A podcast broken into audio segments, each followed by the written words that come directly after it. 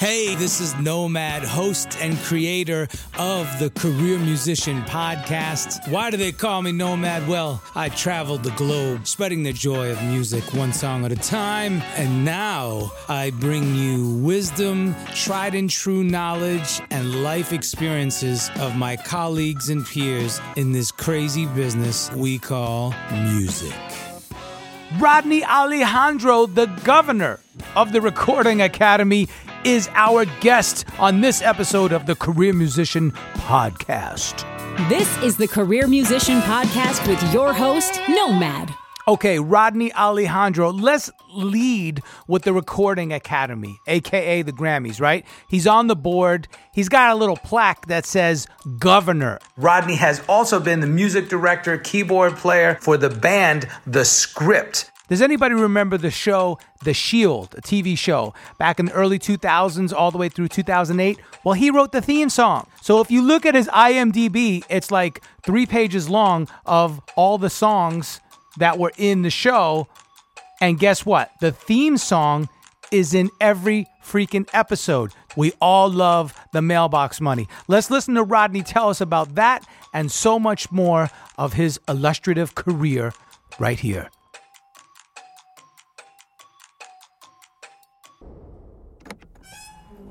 And with that, we welcome Rodney Alejandro to Nomad's Place. Cheers! Thank you for, for an me. episode. Absolutely, man. So, so tell us about your background, though. So I grew up. I actually lived in the barrio in Houston, but I went to school in the ghetto. None of that made sense to me until I was older. Until you- later on, you and not because it, yeah. of my parental heritage, but just that's the music school in Houston's magnet program was in the ghetto. Right. and we lived in the barrio. So during the day, and you know those little hours after school, I'm mixing it up with you know, in the hip hop hood, Yeah. you know, Fifth Ward in Houston, uh, and then in the nights and weekends, I'm in my hood, Magnolia, which is the predominantly Latin community, and hearing you know salsa, mariachi, and all that stuff going down the street. Where during the day, I'm hearing the beginnings of what was hip hop back in the days. It's the best of both worlds, Yeah, literally. So that's was pounding my eardrums growing up. You know, So that would be fair to say that that informed everything you've done. You know, that was the foundation. pretty much. musical. Yeah, I mean, on top of studying classical violin. Now, see, that's the best of three worlds. wow. So I started when I, I was going to you school. played violin, yeah, bro. when I go to, when I went to school, the music school. That's what it, the only smallest instrument you could learn was violin. So you get this little quarter size violin when you're tiny Yeah. to start learning the Suzuki method. Sure. So first grade, basically, first grade, I've been going through magnet music school, and violin was my first instrument. Trumpet, I was allowed if I kept my grades up to take a second instrument, which is trumpet. Wow. In third grade. So from there, we went to junior high, which is another arts magnet school in Houston, where I played in the jazz ensemble and the orchestra, the string orchestra in the jazz ensemble that in my seventh grade year we recorded an album because we were the top junior high jazz ensemble in the nation so the district funded us to record an album that's where i fell in love with production and like going oh i don't know what this is called but i want to do it But it's cool. yeah to play you know we'd play and then they'd let us hear it back in the control room Yeah. and you know we were playing live it's a big band you know i still have the album it's on vinyl it's awesome Oh, that's cool. yeah, man. and so that was where I fell in love with production, and you know, set out to learn what it was. Did you digitalize that album? I have not digitalized that. It's a good one. That's, You might want to do that. 'cause I could use it to score some of this. That would be so cool. wow. very cool. So That's that's, neat, That's the background, classical, and then in the jazz ensemble obviously was jazz, and then orchestra was obviously the classics and all this other stuff, So you were playing violin and trumpet. and trumpet. Yeah. And then so okay, but what led you to keys and piano? Very good. In high school, I decided I wanted to arrange when I was learning what this production thing was, and I started researching back then in the '80s what that is Yeah. and what skills you needed to have. It was piano was a good instrument to learn to write and arrange. So I just kind of had this. Went to my band director and said I was in the top jazz ensemble. We had two jazz ensembles. one and two, and I played trumpet in the in the one. And I said, I'm not gonna play trumpet unless I play piano in the second one. He goes, Well, you ain't never had a piano lesson in your life. I said, I don't care. I want to play piano. Wow. I want to play piano because I want to learn how to arrange and I want to know how to Yeah, write. yeah. So we fought it out, and finally he's like got tired of me uh, complaining about it, and he all right then go. He put the chart in front of me and told me to go. Needless to say, I fell flat on my face.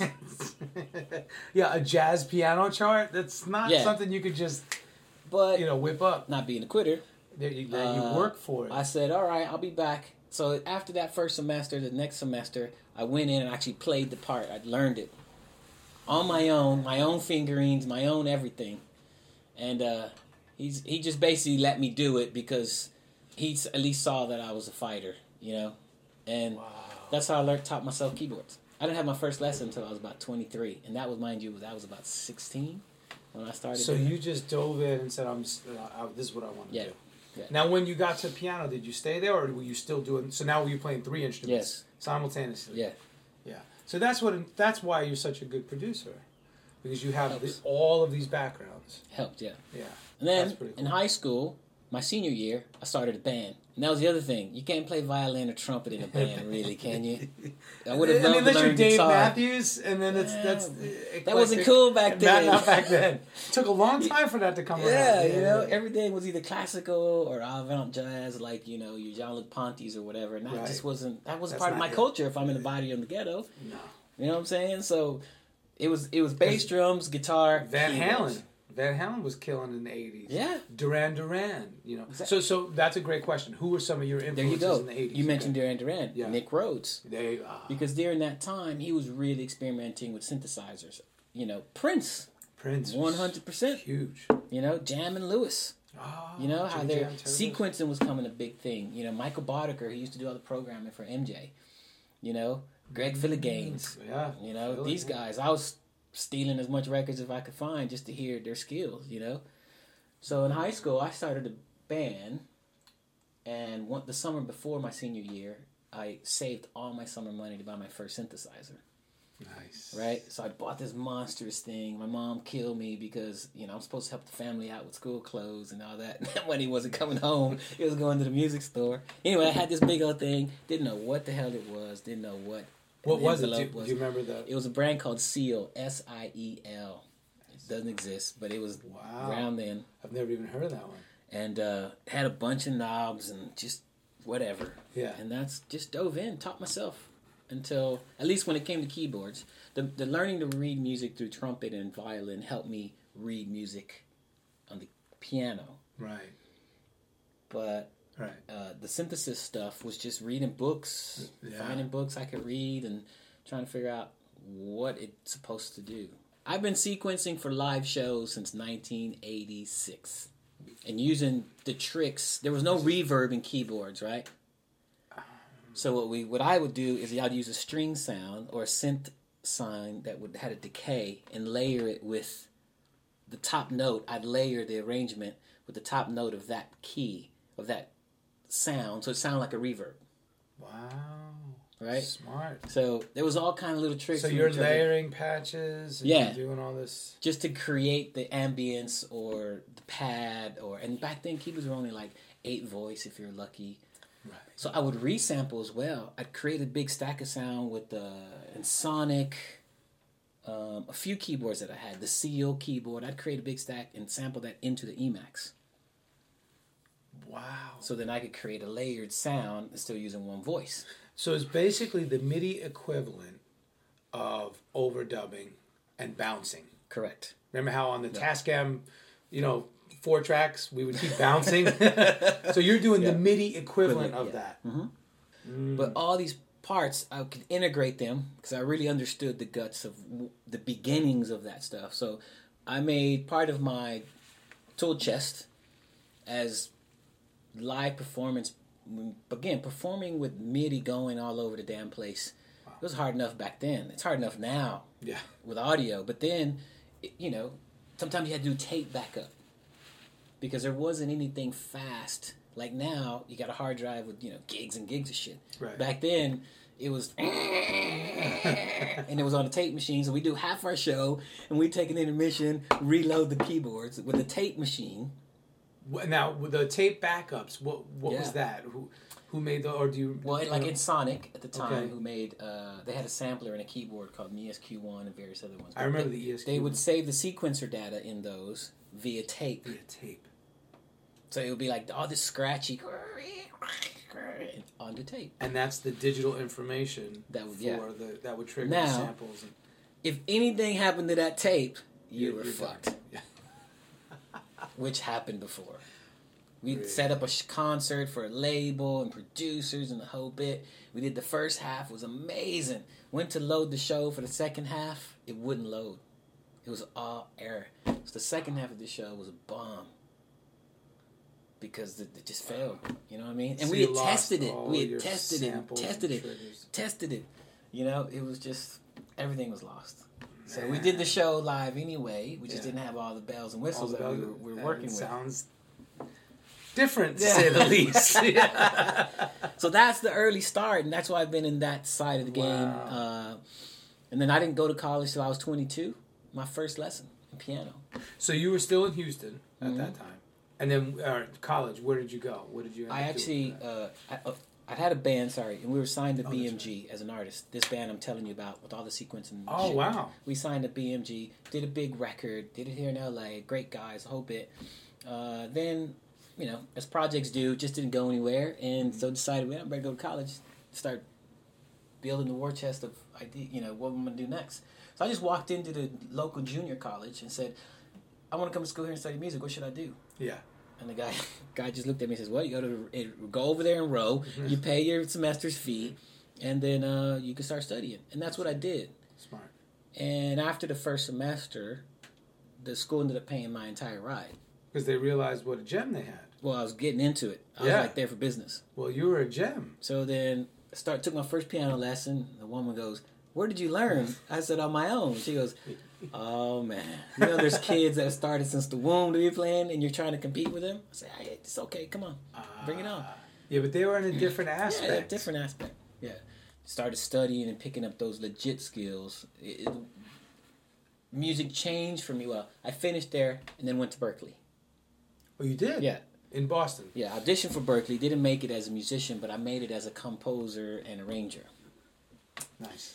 which is fine because that's mm-hmm. really was my goal. I wanted to know how to compose, arrange, to produce, and then they offered a program that does production skills. Mm-hmm. So back then it was all analog production skills. So I took that that course. So I left Berklee with a dual degree with music production and engineering and composition and arranging. First of all, you graduated Berklee. Absolutely. Got to give you a loud high five on that one. Summa cum laude, bro. A lot of cats don't graduate. Nah, I was going to finish. I'm gonna go spend that money and not finish. right. good, good, good. That's amazing. I, I'm one of them. I didn't graduate. Yeah. So, um, okay. So now, wow. Now I want to ask you a question because this is one of the things that I always harp on. I'm, I'm all about making decisions and and being decisive at the beginning of your career is going to save you many years in the latter part of your career. Um, me, I was indecisive. I knew I could sing and write songs, but I always kept it under. I just pushed it down. I was like, oh, nobody wants to hear me sing and write my songs. Had I really pursued that, I could perhaps already be the artist that I've always dreamt of being by now right. right? So that's a decision that I did not make. You made a decision. You said, "Well, I don't want to be the fancy bebop guy or the next Vladimir Horowitz or whatever. I want to be composition, arranging, production." You made that decision. Correct. You're talking you were 22, 21, 22, 23? Yeah, Okay. 22. Yeah. So that's a decision that you made early on and it served you well, correct? I think so. Not Okay. knowing then, I just Okay. knew what I wanted to do. That's it. I, I, I guess I tried because I tried the artist thing young, right? And we were signed when I was 20 as Mm-hmm. an artist in a band, and yeah, it was fun. It was cool. We had our band, we had our following, we had the whole bit. But I was I really got off not on those accolades. I was more like I want to play. I want to make all kinds of music. You want to create stuff. Yeah, and I want to make a living at it. Right. I, I went to Berklee to learn. How, They even told me when I enrolled, I said I want to be able to produce records and write songs when I leave here. Well, there's we don't offer a program like that. You have to. You can either take one of these two. And I, well, you know, well, can I take both? That because I wanted to know how to speak the technical language, and I wanted to know how to speak creative language. The more you can bridge those They're two worlds, kind of. yeah, Yeah. and understand and have a full understanding of both, of both? those languages. You know, how do I talk to an engineer who's just totally technical? How do I talk to a songwriter artist who's totally creative and Mhm. I'm on the other side? knows nothing about EQ shelving or Yeah, they, they don't, you know? like whatever. Even though they should know. Yeah, right? And yeah. that's what we're talking about. Yeah, yeah, yeah. That's where the gold comes, I think, for guys who are willing to pursue that diversity, to have that diverse palette, so to speak, Right. to be able to work in with engineers, make those decisions with creative people. You know, Which- that's what Berklee helped me Which just ties us back to that point a few minutes ago. make a decision. So many hats. Well, make a decision, but so many hats we have to wear. Yeah, it's true. So, and if you can do it successfully, what you have, that's impressive. Right. So, you know, as I look at guys like you, I used to call myself a non-tech guy. Oh, I, I don't like that tech shit. No, no, no. I'll, I'll just hire a guy to program it for me. I'll hire, blah, blah, blah. and then past ten years, I'm, I'm like, no, no, no. I can't, I can't, I can't survive like that. No, past fifteen or more years, you can't survive like that. You have to learn the tech language. You have to, especially now with the, the home studio is literally your, your laptop. Mhm. So the home studio is on the plane, it's on the train, it's in the back seat of a car, it's everywhere you go. It's in your backpack. It's synonymous with the way we grew up. You learn styles of music. Why? So you can be plug yourself into that. Right. and have that opportunity. go.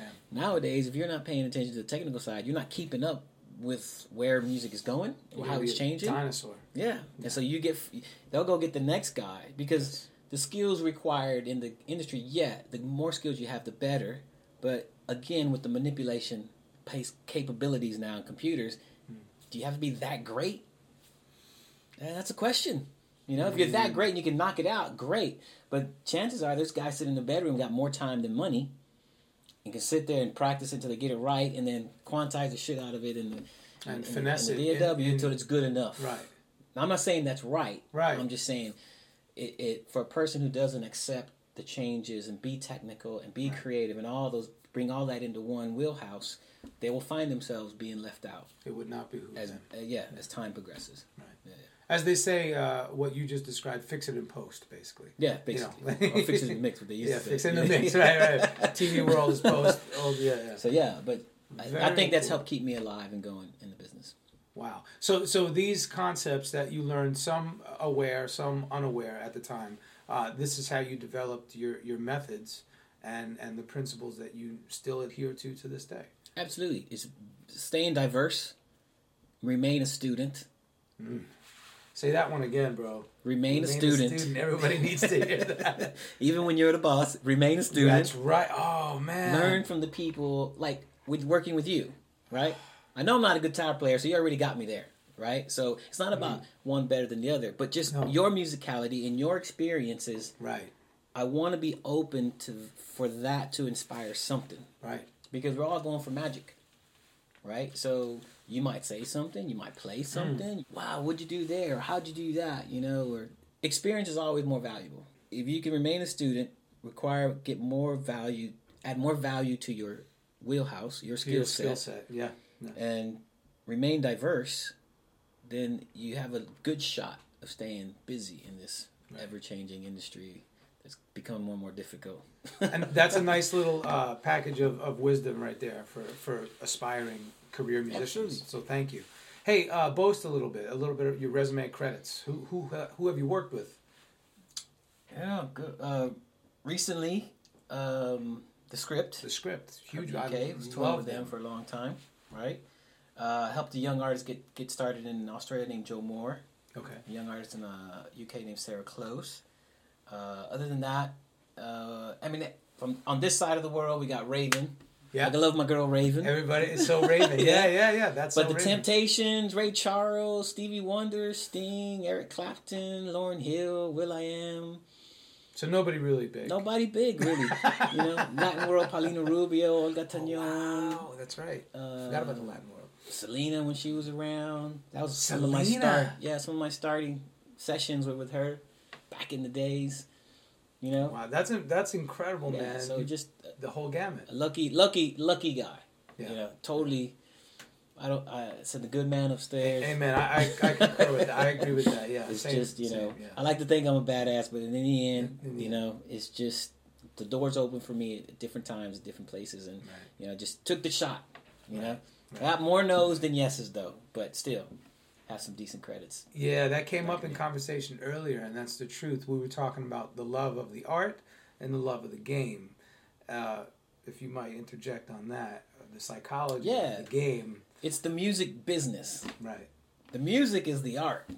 The business is the game. Mm. Right? So Mm.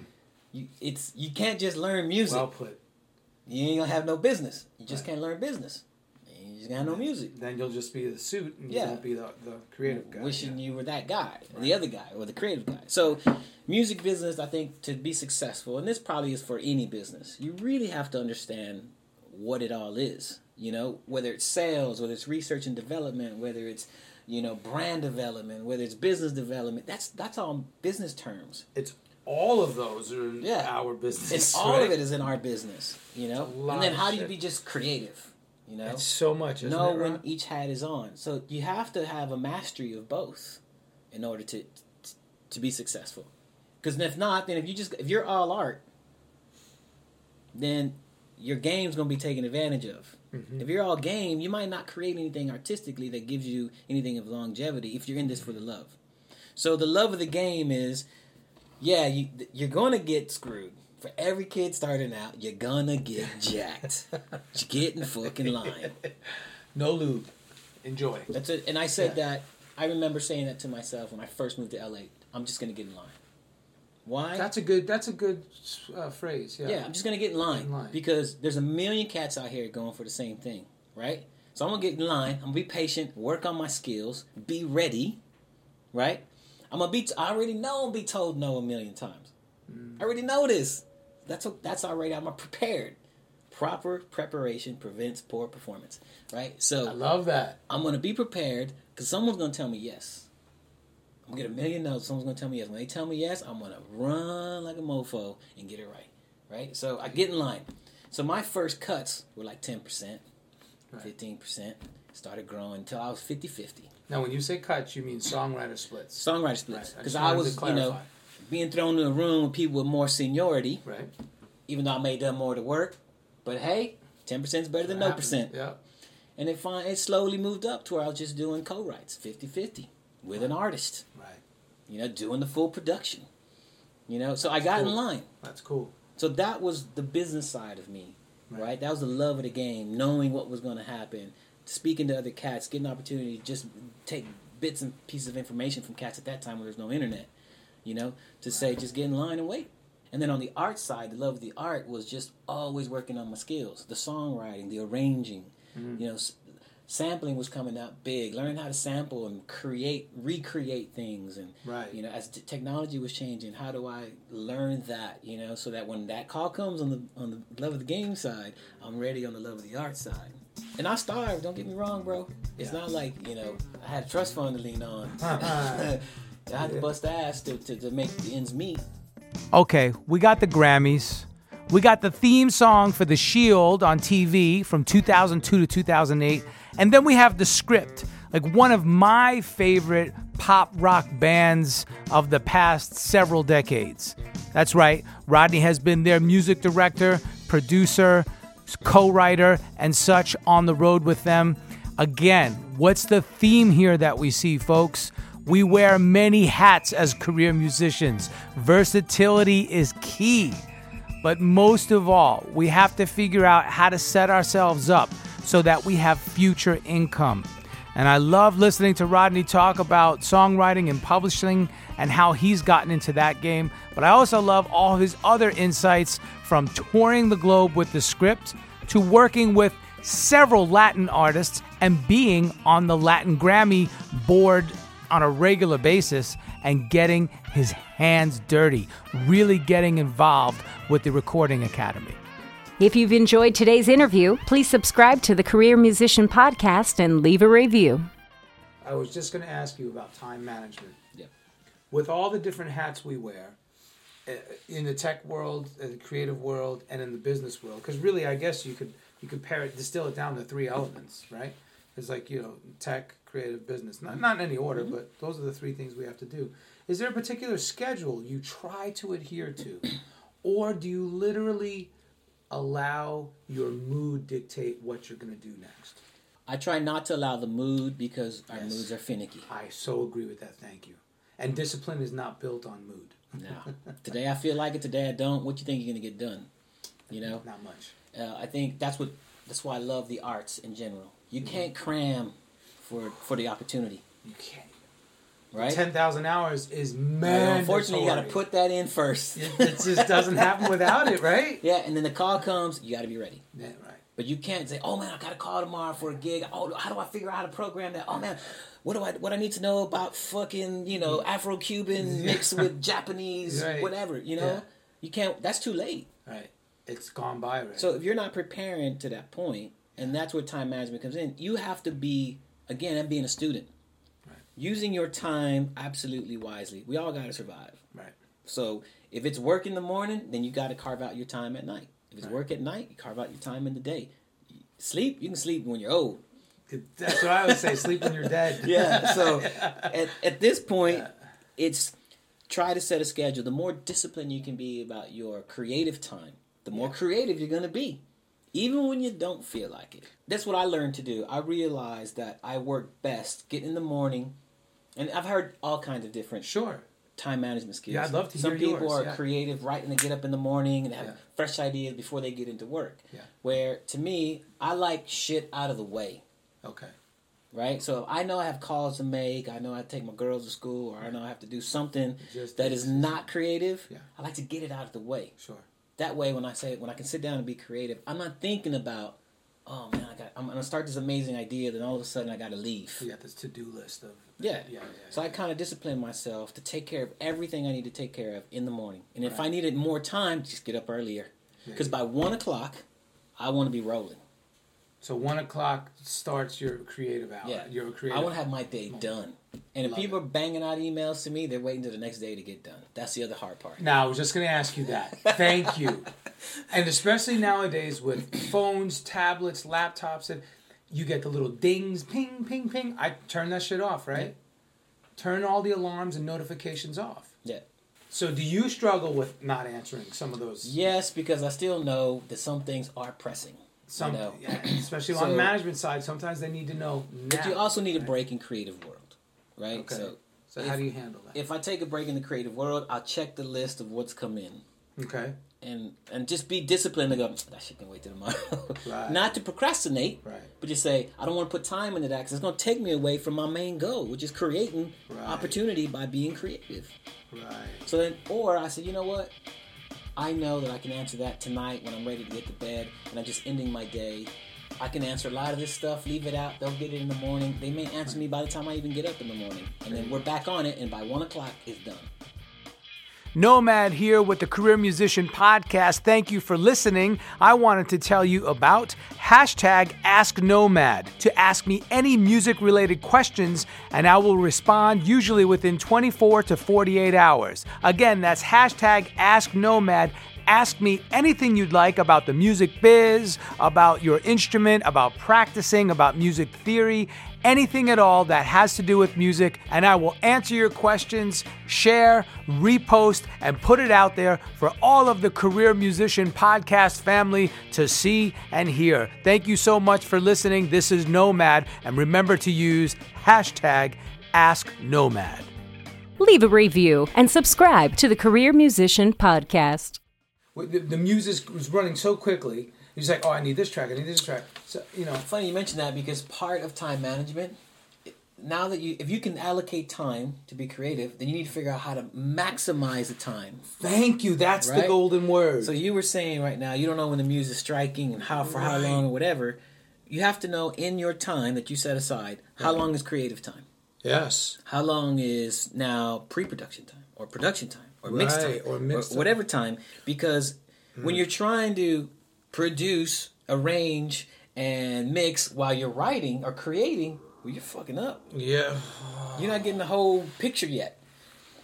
So you're already taking yourself out of the game before it's even over. I think a lot of that is going on in the industry today. I think so too. Let the download finish. The download finish. well, it's like you and I were talking. I think last year I had you over to the studio and I was saying that I want you to produce some stuff Mm-hmm. for Nomad and Lola, and you said, you know what, man, just give me guitar vocal demos, and that's it. And and for some reason, Rod, it was like, wow, I never thought of that. I was like, was so stupid. I'm a guitar player, singer, songwriter. Why would I? Of course, I, that's the logical place to start. Why we think that we don't have to do that anymore, or or or, uh, you know what happens to me? I think that I have to do more. Right. I think I have to produce this amazing demo. Well, then it's not a demo. Then Correct. it's a You're then it's a master. Yeah, Yeah. then it's a full record.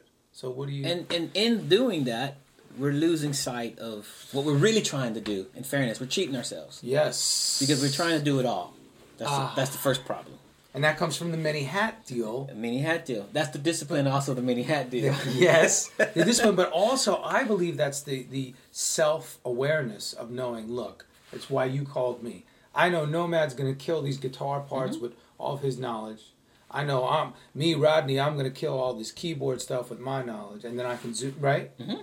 Absolutely. And you weren't trying to mix while you were tracking. No. You weren't even really producing while you were tracking. I wasn't even in the control room. you were I? just tracking with us. Yeah. You were like, all right, guys, let's take this next song and see what happens. And then at the end of the day, you would step out and then you would kind of produce some things. change the hat. Change because you have to. Biggest thing when, when you really slice this down and make it really layman terms, good enough is the enemy of great, not bad. Mm. Good enough. Good enough. Because we can sit there and create, oh man, that's good enough. Yeah, let's move on to the next thing. You just cheated yourself out of the opportunity at great. Why? Because it was good enough. Right? So when we did those sessions, my whole theory was let's just play as a band. Let's play these new songs as a band. You know, let's use our skills, let's use our connections, let's use, you know, everything we got to just play this down. Then we'll go in and listen as listeners. As listeners.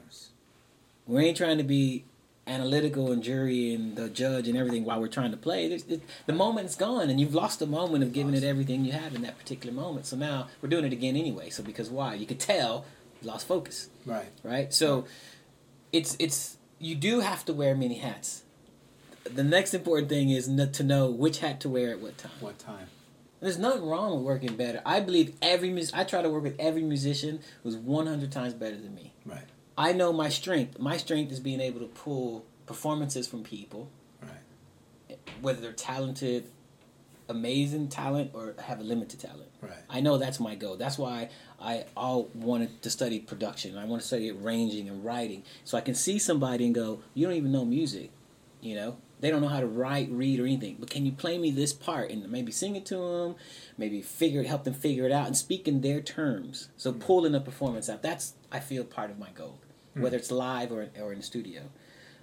I do a project and it's accepted, and we win. We move on to the next one Bam. right? My ego is gonna. That's so you know, smart. If if my ego says no, you can do it on your own, do it all by yourself. The ones I tried that way didn't go anywhere. Wow. See See that? I So- missed something. Yeah, it backfires. Yeah, absolutely. I might as well own it and work with great talent. That's anyway. That's the fun of music when you work with other when people. you collaborate. yeah. We, I also feel that the, the, the we're missing the collaborative experience. Uh, oh, 100%. We don't have that anymore. I mean, we do, but not What's- as in depth. What's funny is I did a couple of things last year online. So I met some cats. They sent me the tracks while I was in London. Sure. I laid down layers and layers of stuff because I said I'll just take a day, Right. lay down Rhodes, lay down an organ, lay down this, that, that. Take a pick. Let them sift through it. Yeah. Send it back to them. They sifted through it. Maybe they liked it, maybe they didn't. Send it back. But the point was we were still trying to be collaborative Right. right? And at a distance. And I thought the internet would create more collaborative effort in that way, but it seems people have become too like, no, this is my This deal, is mine. you know. And I'm going, now we're losing the point because I remember the days hanging out at the studios here in Burbank, and I fall up on a project. Just happen to walk Just in the door and someone needed something. I'm here. Let's do it. Boom, and we knock it out.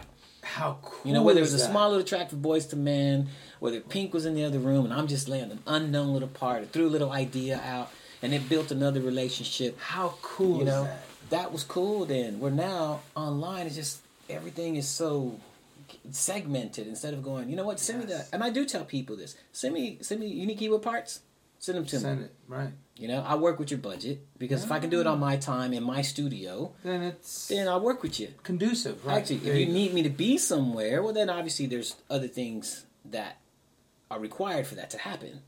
But if I can do it in my place, at at a time, giving me a, a fair amount of time to do it, yeah, I work with you in the budget, but it gives me also time to give you different ideas, give you what you want plus different ideas, and we're collaborating again. Because I uh, on the same project I'm telling you about, I sent it back to the guy, and he goes, "Yeah, I, I like what you play, but I don't think it fits for what I was hearing." I said, "Well, then what were you hearing? Because you didn't give me a roadmap, really." He goes, "Yeah, because I just wanted to see what you came up with." So I went way left, and he was looking for something way right. But he was just he goes, well, "Can we do it again? And can you do these parts and pick up this thing?" There? Well, therein lies the the little issue with collaborating collaborating from afar. Then Mm-hmm. yeah, it's better to collaborate in the room. A Oh, great true. example. I'm, I'm working on something now where this guy is, is Brazilian. He's from Brazil, and he goes, "No, no, man, you can play these guitar parts in your sleep." And I said, "You know what? I think it would be better if you just come to the studio, so that way I know exactly. You know, I could see you. You sh- you show me physically in person. to to not Wow. lose that connection um, and work really, and stay busy. You know, It's true. You got to be open to other ideas. You know, We So, have to. We have yeah. to. And for years, it's been going like that." Yeah. Hey, not to switch lanes so Sure, quick, switch but lanes, that's what we etiquette. There's two types of etiquette for me, as far as I'm concerned, as as the musician hat goes. There's touring and there's studio. What do you have to say about the two different types of etiquette? And I know you just came off several world tours with the band The Script, uh, and you even uh, relocated for a while Yeah. over to London, and you worked with them very closely in Dublin. Uh, so etiquette in that response. What if you had to? It's a great question because a lot of people fail to realize there are really two different courses to take. When you're touring, it's more about personal attitude. It's more about are you cool? Right? Can you get on with the program no matter what your position is? The only one who gets away with all the shit is the artist. Mm. And if you're not the artist, then you need to figure out how you get on with not only the artist, management, production, you know. You better reply. So it has nothing to do about your talent. zero to do with your talent. Zero. Zero. A hundred percent. And if you think it your does, attitude, If you think it does, Then you ain't gonna be there very long. then you're mistaken. Yeah. Absolutely mistaken. Yeah. Now, that's touring. Now you do have to know your craft. You do, you know, Mm-hmm. no one's on a, a level, a tour of that level without knowing their craft. You're on that tour of that level because you have the right personality and attitude. You understand the game and understand, understand the art of that particular one. And in the last tour I did, it was really, you know, different artists like to do different things. So you have to fit in with what how the artist wants to be presented. You know, where with the script, they like their songs like they're recorded. You hmm. know, and so you play it that way. So you're produ- reproducing the record every night on stage. Correct. Added ele- there's some added elements, but I would say the core of the song has to be in place first. Unlike in America, you go to Bruno Mars show and you'll see him rearrange everything. Huh. Right? You can hear the song, but there's all added breaks. There could be you know different order of the uh, arrangement. All there's a different, approach. Instrumentation Yeah, and then so you have to know. You can't, you know, I can't go to them and say, "No, man, we got to do this, we got to do it." No, that's how they like to do it. You have to get on with the program, you know. And if you want to go work with someone like Bruno who likes to change it up, you can't be the guy that goes, "No, man, we got to play it the same all the time." you know what I'm saying? Got to learn how to get on with the program. okay. In the studio, you are there to facilitate someone else's vision, right?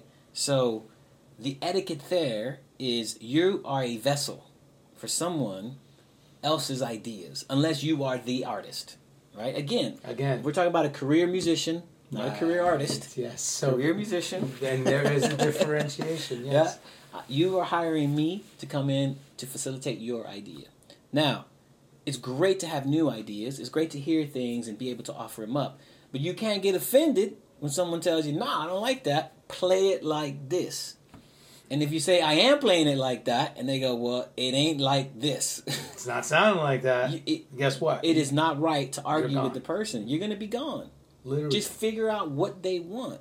Your job is to facilitate their vision. Hmm. If you're the bass player and they want you to play just whole notes, play just whole notes. footballs, as I said. That's or it. diamonds. Yeah. Who are you to come in and tell the person how they're supposed to do it? A very good friend of mine, who I use all the time in, in the in the drum world, let's put it there, yeah. will always tell me it's not traditional. he feels like it's his duty to tell you that, Yeah. right? Yeah. and he's my brother. I love him. But I tell him like, that's why I want it." different. I don't want traditional. If I wanted traditional, I already know traditional. I would have told you, play traditional. You are a vessel. That's right. And your job is to really get into their mind and figure out, okay, how can I best? And if I have something that, are they open to new ideas? That's another thing. Not everyone's open to new ideas. Mm-hmm. And you have to know how to read that on the person. Correct. You can't fuck that up. You misread that, that could be a, a fatal move. Absolutely. Yeah. You can you can talk too soon. You know, you just got to know when the right time is, if at all. But yeah, that the etiquette is important. Obviously, the touring world. and Yes. Thank studio you. Thank you. I really, I definitely like to shed light on that. A lot of people ask me, so how do you get involved with writing music for TV and film? Well, it's a journey just like any other in this business. Rodney has accomplished quite a bit as a Golden Globe Award winner for the Best Drama Series with the theme song, the main title of The Shield, but he also was the composer for the theme song Thief, which is another show on the FX network. Additionally, he was the main title co producer for the CBS series Now and Again, and he was the main title producer for the Latin version of the Ellen theme. So, once again, my point is versatility is king. Take it from somebody with a resume like Rodney. You're listening to the Career Musician Podcast. Um, we're wrapping up here, man. Uh, you know, I we covered so much in this interview. You really covered a lot of my last few points here, but the other segment, the other side of the coin, was the business.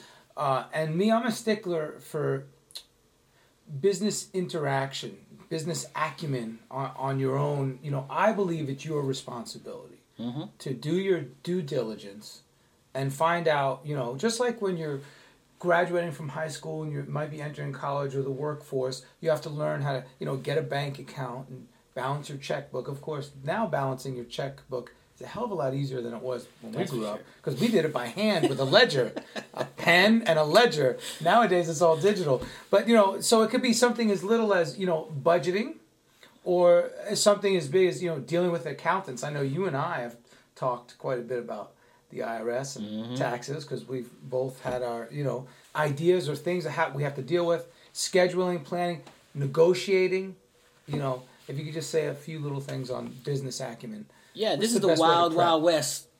This is why negotiation skills and understanding the position. He who has the gold makes the rule. That's the golden rule. Right? So if you're trying to work for a label, this is what I said earlier today, you're gonna get jacked. You're trying to work for a label and they know you're low man on the pole, you just got in line, so to speak. Yeah, they might give you enough to survive. Yeah, you might be worth more. Yeah, you might supposed to earn more, but how you gonna get it?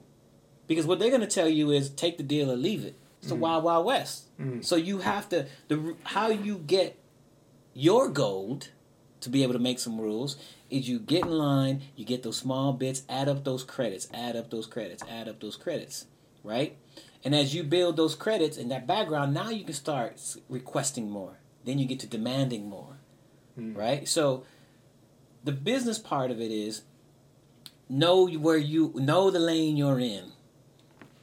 Know the progress you're making.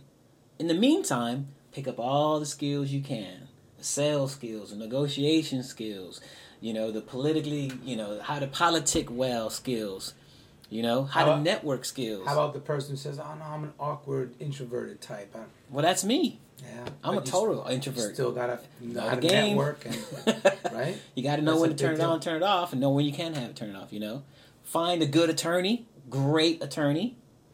My attorney is not in L.A. I did that for a reason. My accountants are not in L.A. Did that for a reason. You got to know the the. You got to know incorporate. How, should you incorporate? Should you not incorporate? We've had these conversations. Yes, we have. That was one of the things I picked your brain about. Yeah, Wow. How do you run a business that's going to benefit you the most to be able to do what you say you love to do? Right? So, on that business game, you know, there's a lot to be gained by putting your ducks in a row.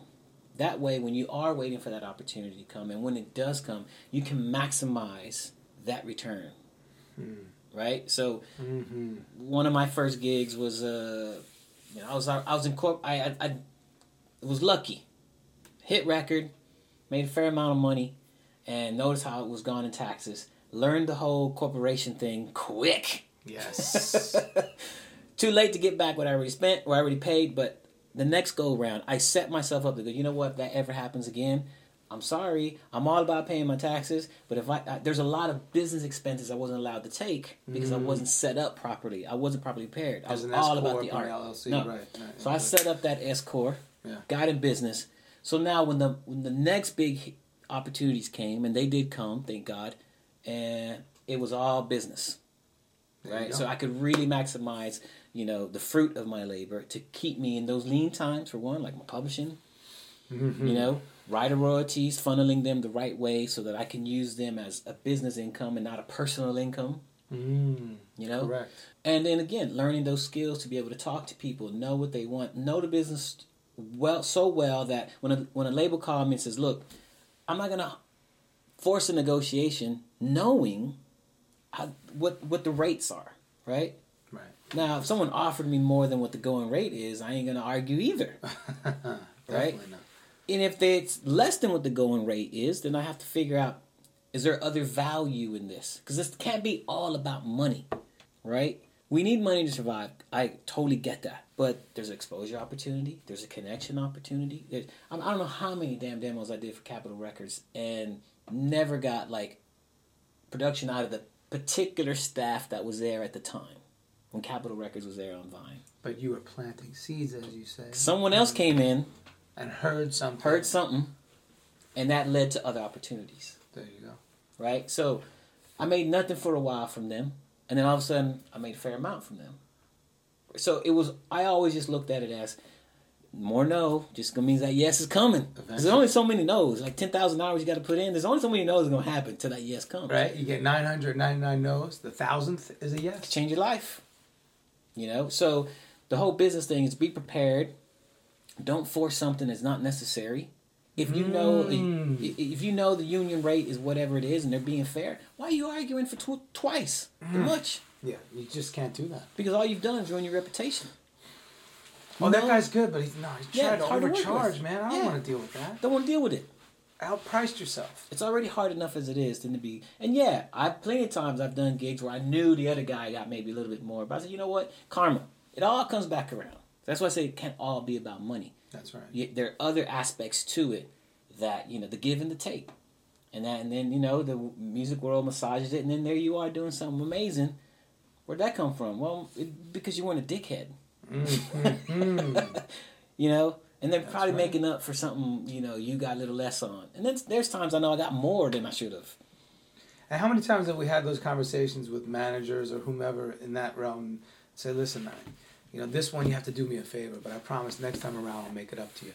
And it, you know, nine times out of ten they do. yeah Typ- typically a legit guy will Uh, yeah, absolutely, A- A, 100%. A good person with yeah with good faith and you know wants to do that. and there's business you do with people where you may not charge your full rate because it is what it is i know you gave me a great rate i know i've underpaid you for the gig we did together uh, But I didn't want to miss that opportunity. But we- that was yeah. a blast. we had a great had time such a good time, first of all. yeah But it's always about the hang, right? Yeah, Because again, we are chasing the muse. Correct. And if you're going to chase the muse together, you might as well enjoy your company. Absolutely. And if greater things come of it, you know, there's things in the works to make to make that up. Yes. You know what I mean? So in the end, and I'm glad I say it on record because that is true. You know, um, but in the end, it can't always be about money. That's whether you're charging or uh, whether like someone's hiring me and I want a certain amount, or I'm working with other people. I want to pay people well because I've been in the boat where I haven't. Mm-hmm. Right? But if I can't pay, I will ask you, can you do this? And if you can't, I'm not going to be offended. Everyone has their limits. You know, so you, it's on both sides of the business. You have to be willing to give and take. You know, and I think that's been part of my goal as well. Started out when I was a teenager, and I've been in this business till now I'm 49. Hmm. So full time as a musician, right? It's Wow. been been able to work that maze out. When it was the time to go left, when it was time to go right. Understand my position with a label, especially because they're always going to try to squeeze you for the dollar Mm. right? But if I know what my going rate is, I know what the going rate is. I'm not gonna argue them over. Well, give me more. Fuck it, just give when, me the deal. when you know it's not going to happen, especially. The first TV so deal I did, the one we mentioned earlier, Yes. I had no clue about what was involved. I meant to ask you about that. Yeah. Uh, real quick, how that yes, happened. please, please. Uh, I got a phone call. Hey, would you like to go to a screening of a TV show? Okay, sure. What happens? Oh, you see the show, and then they kind of just tell you a brief about it, and that's it. But you're only going as a friend because, you know, they're gonna have other people there, and I don't want to go by myself. Oh, so you're just a friend. It was literally Yeah, I wasn't being call. invited even to to pro- to uh, submit anything. Just a friendly. Yeah, and and since I'd never had that experience, I wanted to know what that was like for what the next time. Uh, amen to that. Investing, Yes. investing, investing. So we went to the thing in Santa Monica. We sat there, watched the pilot, and it was pretty hardcore. The Shield was pretty hardcore for how it came about, uh, what they were showing, and it was a cutting edge at the time. So I saw the guy gave the brief to the other composers and producers in the room. So I left there, and I told my friend, "Wow, I have an idea. Why don't I mean I, I can't let it go? I have an idea." Hmm. Like we left the building, and I had a phrase that came into my mind from the TV show, right? And it was the, the phrase was just another day, because the cops looked like all this murder and all this bullshit they were going through was just like another Just day. another day at work. Yeah, and there was no real It's emotion heavy. into it, right? Yeah. And she was like, "Well, no, we weren't allowed to. We weren't invited to invite, but doing this, let's just fucking be ballsy and let's just do it. What's it gonna hurt?" Drove home. That was on Friday. Over the weekend, I produced up a little thirty second clip, Yeah. right, and figured out the hook. What it was gonna be. I called my friend over and said, "Let's get a couple more lyrics in here to help," you know, because they invited me and I wanted to be So you, bring them in on it. you have to. And so we said, boom, let's send it out. Right? Now, a couple months later, get a phone call. Y'all got the gig. So nothing for a couple months. You hear nothing. Nothing. And and that's testament to the fact that oftentimes you have to create, submit, and forget. Yep. That's it. Because if you did not forget for those eight weeks, you would have been Killed sick. And plus, I knew no, no, I was none the wiser. I'd never Right. done this before. It was, a, you know, just we just try it, right? Because I had nothing to lose. I already figured it out by the time I drove home. So I just laid it down over the weekend, brought her in, add extra lyrics, and we turned it in. so they didn't even call back with revisions or recalls or edits. They Not just, even that they got it. They said you got the gig. I just got a call and says, "You got the gig. Now we have some revisions." And I was like, "Well, what does this mean?" So I didn't know. I called my attorney. Wow. I said, "What does this mean? Like, how much am I supposed to charge? I, I don't know what the fuck to do." I don't know how right? this works. Yeah, So in the end, I didn't. They told me what the terms are going to be, Right, of course. and being none the wiser, I'm fuck it. Okay, Sure. whatever. Yeah. I'm in. Because why? That one credit was worth more than any money they could have paid me. And I'll tell you why. That show hit. It did. That that show hit. But from that, I got to pitch so many more shows. Wow. And from that, I got two other shows. One on prime time that didn't last too long, and another one on FX that was automatic. Like I got called and says, "Look, we know you can do this." So there's other people submitted, and the guy there was cool. He said, "Look, I just want you to send me something." And I was in New York at the time doing something else. And so I said, "All right, well, I don't get home till like a couple of days." He goes, "Cool, we got a little bit of time." Went home, knocked out that new theme, sent it over, and again didn't hear anything. He just was, he just wanted me to pitch Okay. and it but it landed me. Now on that gig, I got paid more than the Shield, more than, like I got paid a Wow. buttload of money for that main theme. Can we ask what show that was? It was? called Thief with Andre Braugher. Okay.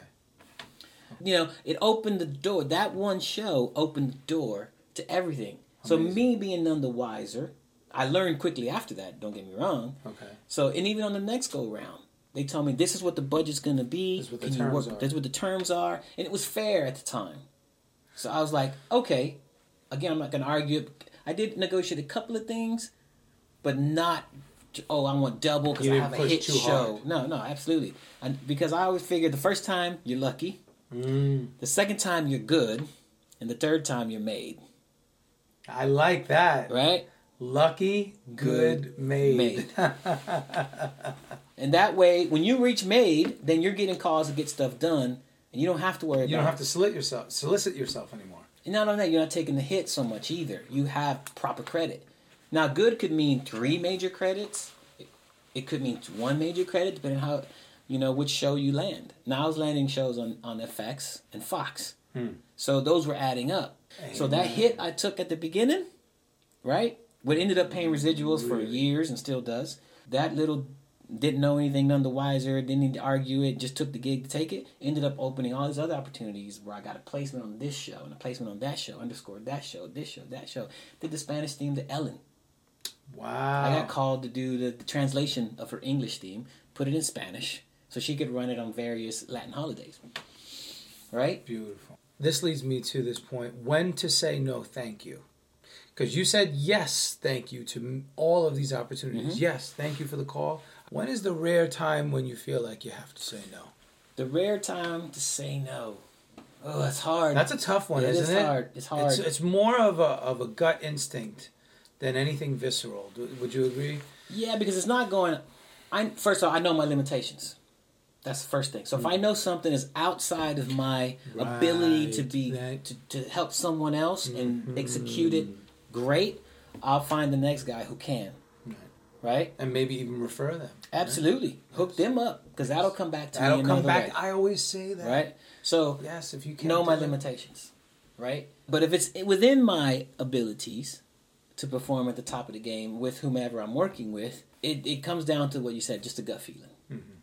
It's a, and it really comes down to they are they stand up, because I'm gonna try my best, right? And it comes back to am I, me dedicating this time. It's not that I'm doing something for you for money. I'm donating my time. I'm dedicating my time, which you don't get back, right? For something that you're going to do. And if you're going to mistreat me, then I don't want to deal with that. That's when I say no. If I have that feeling that this doesn't feel right, you know, it doesn't sound right, the business doesn't sound right, uh, so it's all right, all right, fella. At the end of the day, everything is a relationship. Yeah. Now and now, how you let them down because you never know again, Mm. right? Yeah. What's your trick? I'll price myself. If I know it, you know, it's worth X, I might charge double the amount. Hmm. Right? And that way, at least, uh, why am I giving away my secret? Uh, if they're that serious, they'll pay it. And then I demand they pay half, and then whatever. And then you know you won't get burned. At least, at least, at least I won't get burned.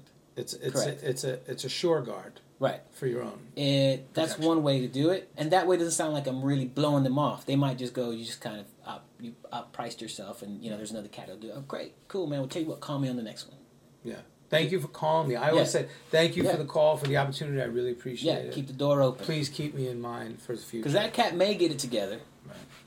You know, you never know. you never know. And there's been Mhm. artists that have done that. You know, all of a sudden, I'm just like, they they figured it out somehow, some way, and then Right. you know you've kept that door open, and you've been able to reconnect with them. You know, Mm. so I even in a yes, if you agree to do something, do it to the best of your ability, get it done, move on. If you don't like the situation, you don't have to work with the person again, but don't start all the badness because it'll get around. And if you do have an issue with somebody, try to straighten it out. And if you're in the wrong, accept you're in the wrong. I've been in that position before. You know what I'm saying? Communication is Absolutely. huge. Absolutely. I feel like a lot of the times because I always say that as the creative types we are, emotions are flaring, right? And it's always hard for us to detach from those emotions and actually communicate. You have to communicate. Yeah. You have to communicate. And misunderstandings are going to happen. Yes. Everyone gets in a bad mood. Everyone's going through shit in their life. So there are things that can crisscross. Just find the time to figure it out. You know? Even if it's just not to have a bad connection in the world. You don't want the animosity, right? No, it's not going to help bring the good Anything. things, you know? So kind of smooth that all over and you move on. And move on. Yeah. You know? That's it. How Last question. Sure. Memorable moment or moments. You had a beautiful journey. You're still going to continue to have a beautiful journey. What are you know one or two memorable moments where you say, "Wow, this is really happening," or I have a studio moment and I have a live moment. oh, "Perfect." studio moment. I left college. I moved to San Francisco, not the biggest music capital in the world. And I was doing stagehand work for about two, three weeks, looking for a job in the music industry. That's called the hustle, baby. Right. You're hustling while you're searching. And I was doing stagehand work because I wanted to be around the music industry. So putting on shows, you know, unloading trucks, setting them up, blah blah, getting dirty. wow, and that's humility too. Yeah. Uh, and I was working a spotlight uh, ended up working a spotlight for a private gig, a corporate gig, and the Temptations were performing. So I was sitting there, and again, this is late '90s or whatever, and I'm going, man, these guys have had a run. You know, I'm running the spotlight, right? Learn again, being Sure. diverse, learn how to figure out to do shit. You That's know, awesome. running the spotlight. There's a temps performer going to myself, man, these guys have had a run. It would be amazing. I wonder if that's even possible in this day and age of music career. But just to write songs like that and the way to produce songs the way they were doing, all that Motown stuff was running through my head and the history that I learned of it. And here I am following on the fucking spotlight. That's cool. And then two weeks later, I'm in the studio producing their first platinum record. What? Yes, sir. Bro, you never even told me that. no? Oh, yeah. So I'm running the spotlight. So wait a minute, wait a Yeah, minute, wait a minute. So you're taking cues from the LD, the Yeah. lighting director for this show, Yeah, this corporate event. yeah. Two weeks later, okay. So what happened in the two weeks? What happened in the two weeks was there's a very known producer in the in the uh, Bay Area called Narada Michael Walden. Of course, Big big songwriter, Yeah. big hit maker in the late '80s and '90s. absolutely. I had been sending stuff to him to try and get on with his in his camp as a writer, as a producer. So I'm sitting, not, hadn't heard much, nothing really, you know. So I'm running the spotlight And when you say send, you're talking the '90s. So you're sending it via mail. Package, Yeah. correct, You're getting a FedEx or a UPS package. correct, yeah, with a cassette tape with my stuff. Wow, yeah, it's a big difference than Yeah. email or hitting them up on DM on Twitter. So I'm sitting there running the light. After that's over, within those two weeks, uh, I get a call out of the blue. I hear my friend who was in the Bay Area, that the one friend I had said, I hear Narada um, is looking for another guy because he's about to have some major run of artists come into the studio to help with the songwriting and producing duties. And I'm like, click, got in my car, drove straight over to the studio, Smart. knocked on the door. So that was the impetus to get you over there in San Fran, in the Bay Area. No, No. no, I just moved Oh. to the Bay Area because I love the Bay Area. Oh, see, that's even cooler. So uh, went over there, knocked on the door. They obviously oh, went during business hours. Obviously let me in. I said I just want to meet with Narada, and you know I have my tape. I've been sending music, blah blah blah. He said, ah, and he saw me in the hallway. Hey, hey, who are you? That's I tried to explain to him real quick. I have some music, and Narada, being the sweetheart he is, all right, well let's listen to it. So we listened to it right there on the spot. right there on the spot How cool is that? right? And he listened to it and he goes, "Man, what's your story?" So I'm explaining my story while he's telling me, and he goes, um, "Okay, well, I'd like to try you out." This was a Friday. He gives me a cassette of five ideas. It says, "Take this home over the weekend and come back when you're ready with the, with the production." Right now, at this time, again, this is where the experience of having been an artist, having Thank worked on tech shit before, you know, getting the cutting edge of all that stuff. And I went to home, Berklee and studying Right. all that stuff. went home, told my wife at the time, I'm gonna knock these out, five of them. She goes, "You ain't got time." I said, "I'm gonna knock them out." Um, So that whole weekend, You were hunkered I was, down. I was hunkered down. I said, "Just, I don't even make me anything to eat. I don't care. I ain't sleeping. Don't ask me to do nothing. This is what's gonna happen, right?" I went back on Tuesday because he wasn't available Monday, so I went back on the Tuesday and I gave him a cassette back. He goes, "So which song did you do?" I said, "All of them." He said, "You produced all the songs." There was five songs on there. I said, "Yeah, five songs. Produced them all." I said, "They may not be finished, but I got them in some shape, you know, and they may not be right your way, but I try to get them in shape." So we listened to him, and he goes, "That's amazing."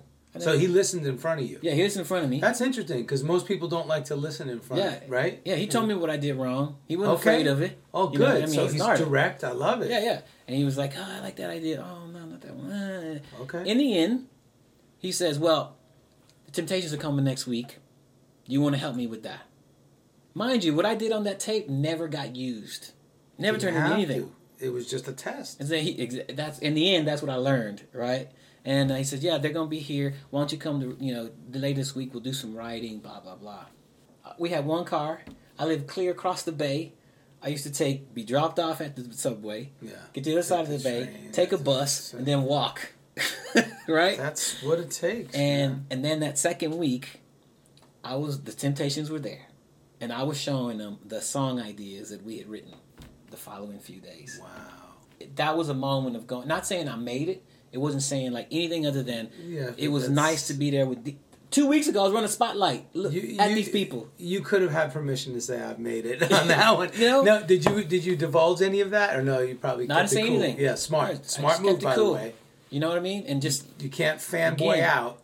At least I, by this point, I learned Yeah. when to talk. That amen. And my job- Studio etiquette, baby. Keep the mouth shut, eyes and ears And even wide though I was open. one of the writers, even and, still, and, and arranging everything. because today you could be a writer and arranger. Tomorrow you could be back running the spotlight. Absolutely, absolutely.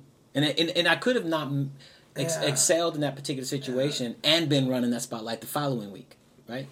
Luckily, it worked out. So from that gig, Narada brought me on full time. Amazing. So that was to me, I always remember that moment. Not only that, it was a Temptations' first platinum record. In all their career, I didn't even know they never had a platinum record. I didn't know that either. it was sold out. It was uh, Narada had the first single on there. I helped or some part. I played some parts on that first single, but the other songs that we that I wrote with them are on that record. I have the plaque. That's the only plaque I have of all the other records I've been on. That's the only plaque I have because I was like the first one, That's the one. and the way it happened. You know that was so. That's my studio That's moment. incredible. And so we did three songs on that album. I was with them two songs, but I worked on three songs of that album. And, uh, you know, really got to know the guys and work with them, as you do in the studio. Still keep maintaining that etiquette. Um, so that's my studio moment. My live moment was most recent because I didn't participate in a lot of live stuff early on. I focused on writing and producing. That when I started touring with the script, we did a lot of great shows, big shows, festivals, hundred thousand people wow. a lot of those things. Mm, it's just like cool. It's great. Glastonbury and all that was that. Yeah, all that shit. which Ra- one is? Rock Werchter, Yeah. T in the Park, Right. uh, Isle of Wight Festival. I mean, we're talking mass humanity, right? And we're playing with other big names, Beyonce and Rihanna and the Muse and Kings of Leon, and you know we're on stages with they're right after Love us. bands. Yeah, you know. So I'm going, yeah, that's cool, and all of it was cool. All of it was cool until the one gig we did, which was a stadium gig in Dublin, where the guys are from. Now, mind you, I was with the guys when they first started, right? Because I knew they here's just a network lesson. From ten years earlier before that, I'd worked on them when they were like a boy band, and I worked on them on a record for that record. And we maintained friendship. So when it was time when they were starting to script, I was involved in those early days. So to see them go from, you know, having a somewhat of a career to nothing, and then back at another opportunity and being a part of it, I was already had some affinity for it. But yeah, they made it. They done some cool things. I was on tour. We're world touring, great shows. But this one show in Dublin in 2015, it's all over YouTube. You'll find it. Is sold out, 84,000 people, 84. right? And Wow. that's when I was like, all right, that is the moment.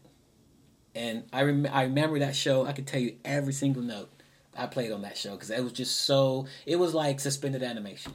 Mm. I mean, here we are in a stadium size venue, stadium size set. We worked on our set. We, you know, got the set list right. We, you know, there's so many issues to deal with that I thought, man, I thought you just walk up and play, but you don't. Can you imagine? And it was just a magical moment. And it was just, that's it. I, I don't know what else to tell you. It was just magical. As a band, we played incredibly well. And it was like, we, we finished with one minute left to spare. Wow. Right, because you're on strict time. Yeah, the sound sound uh, curfews and everything. we Curfews, with one, yeah. one with, minute with left. penalties and Yeah. fees and which was awesome. I mean, it was because we just we, we we had a great time. It was a great gig. It was just one of those magical gigs, and the people there, and just the whole weekend of it was just. It, my kids were there. My family flew over to see it. You know, I played violin. you did. Yeah, played electric violin and played a fiddle part from a, a Irish thing we did. So So I was like the all the culmination of everything. Yeah, happened in that moment. So that that's my live moment.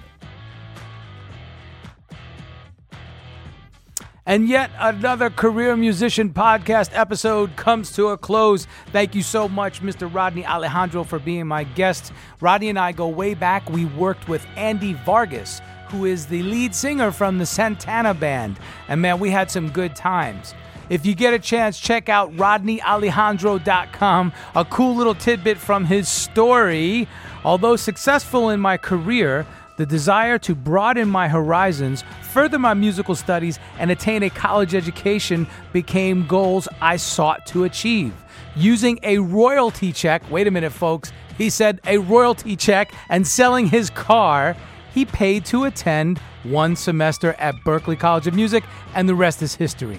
So there you have it. My point exactly. He used a royalty check. Remember, it's all about IP, intellectual property. It's about what we write. We can copyright it. Then it becomes published, and then we receive royalties. The career musician signing off for yet another episode. Thank you for tuning in to The Career Musician. Please click the subscribe button and share the Career Musician podcast on your social media feeds. I'm just a nomad, nowhere man. Writing the songs in this one man band. A nomad.